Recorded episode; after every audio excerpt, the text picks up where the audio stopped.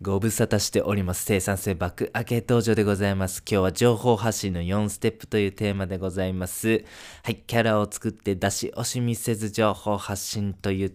結論でございます。はい。では早速情報発信の4ステップ順に見ていきましょう。まず最初、フロントコンテンツ情報発信。2つ目、ポジションキャラクター。3つ目、ポジショントークアクトコンテクスト。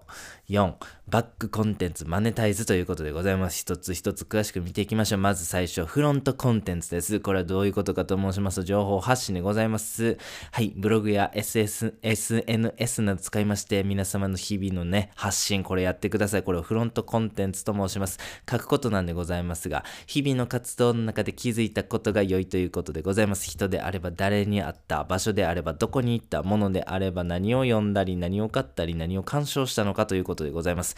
その時に感じたことをぜひ書いてください。ポイントなんでございますが、何を書くかよりもどんな人とと会ったか、どんな場所に行ったか、どんな映画を見たか、はい、書く内容のそのなんかスキルというかね、えー技術があるないというよりもですね、会う人の突飛性とか、行った場所の突飛性とか、映画の得意性、そういうことでございますね。はい、そういうふうな発信を通じまして、あこの人はどんな発信をするんだろうな、どんなキャラクターの人なんだろうなということをね、えー伝えることが大切でございます。それがフロントコンテンツでございました。二つ目、ポジション、キャラクターでございます。何をしている人なのかを明確にするということでございます。書くことは、何々の方法とかね、なるな、〇〇な方法みたいな感じのノウハウですね。これをぜひ書いてほしいということでございます。はい、例えばなんですけども、学生起業家向けのメンターリングのコンテンツとかね、はい、落ちこぼれを生まないバスケコーチ、全国のね、えバスケコーチの希望の星となるようなコンテンツでございますね。そういうことをキャラクターをつけて書くと、はい、ポイントでございます。これ敵を作るということでございます。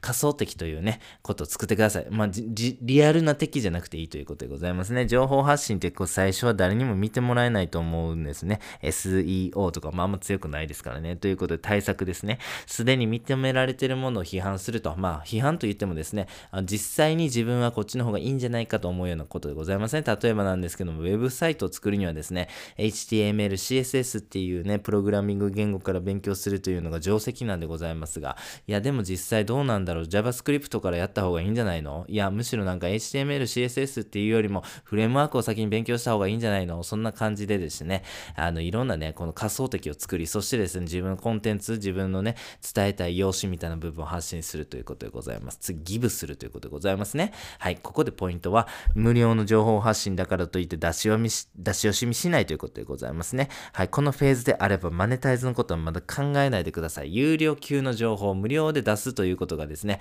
えー、尊いんですよね。ということでやってみてください。なんかね、あの海外の本でですね、あの、ど、どれだけのコンテンツに対してそのマネタイズコンテンツを出すかみたいなね、ジャブジャブジャブフックみたいな本があったんですけども、それによるとですね、25個のジャブを出した後にフックを1個入れとろと。まあ、25個の有益なコンテンツを無料で出した後に1つの有料コンテンツを出す。これくらいの割合がえんやというふうにね、書かれているものもございましたね。最後、バックコンテンツマネタイズでございますね。はい、情報発信で得た信頼をお金に変えるというフェーズでございます。例えば、ノウハウ売ったりね、教材売ったりとか、オンラインレッスンしたりとか、そういうことでございます。例えば、ユーデミーね、で、動画、コンテンツを発信するとか、配信するというのもいいですよね。はい、ポイントなんでございますが、えー広告収入をお勧めしないということでございますね。はい、流行りを取り入れないといけないと、競合が多いと、個性が薄れる、そういう風なデメリットあるということで、ぜひ皆様のキャラクターに合ったものですね、これをですね、えーしっかりとコンテンツとして出して、最後お金変えていくということでございますね。はい。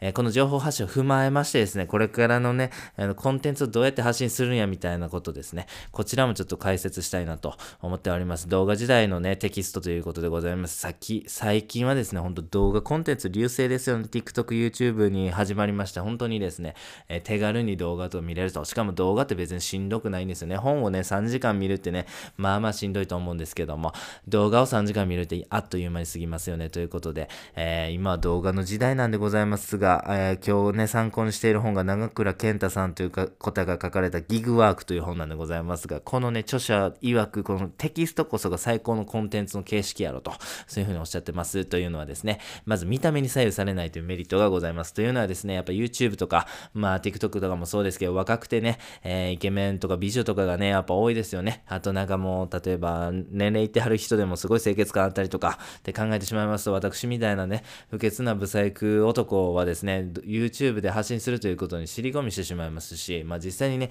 勇気を出して顔を出したところでね、誰が見ねんと、誰がそんな不快なもん見んねんとわざわざみたいなね、えー、ことになってしまいます。そういう意味ではですね、ほんと YouTube をしっかりとね、あの動画として配信できる人って結構ね、少ないと思うんですよね。ということで、見た目に左右されないテキストがいいんじゃないかと、著者はおっしゃっております。あと手軽に発信できるともいいですね。えー、まあテキストベースであればですね、パソコンさえあればブログって執筆できる。まあ最近であればスマートフォンさえあればブログって執筆できるということでございます。カメラもいりませんし、場所も別にどこでもいい。マイクすらいらないということでございまして、手軽にね、発信できる非常にメリットでございます。あと横展開もできます。まあテキストをね、しっかりと作り上げるということができればですね、もうそれ台本と言いますか、まあなんか企画書みたいな部分がございますんでね、あとそれを動画に、え変えるのもちょちょいってしたらいいだけですし、音声的に発信するのもちょちょいとするだけでございますよね。はい、あとテキストを考えるというのは非常に脳を鍛えるね、トレーニングになると、分かりやすく伝えるとかね、えー、どういう風な構成にするとかね、どんなコンテンツやったら人にね、喜んでもらえるかっていうリサーチやったりとか、非常にですね、脳が鍛えられるコンテンツということでございます。最後、分かりやすく説明する人になることをまず目指そうというね、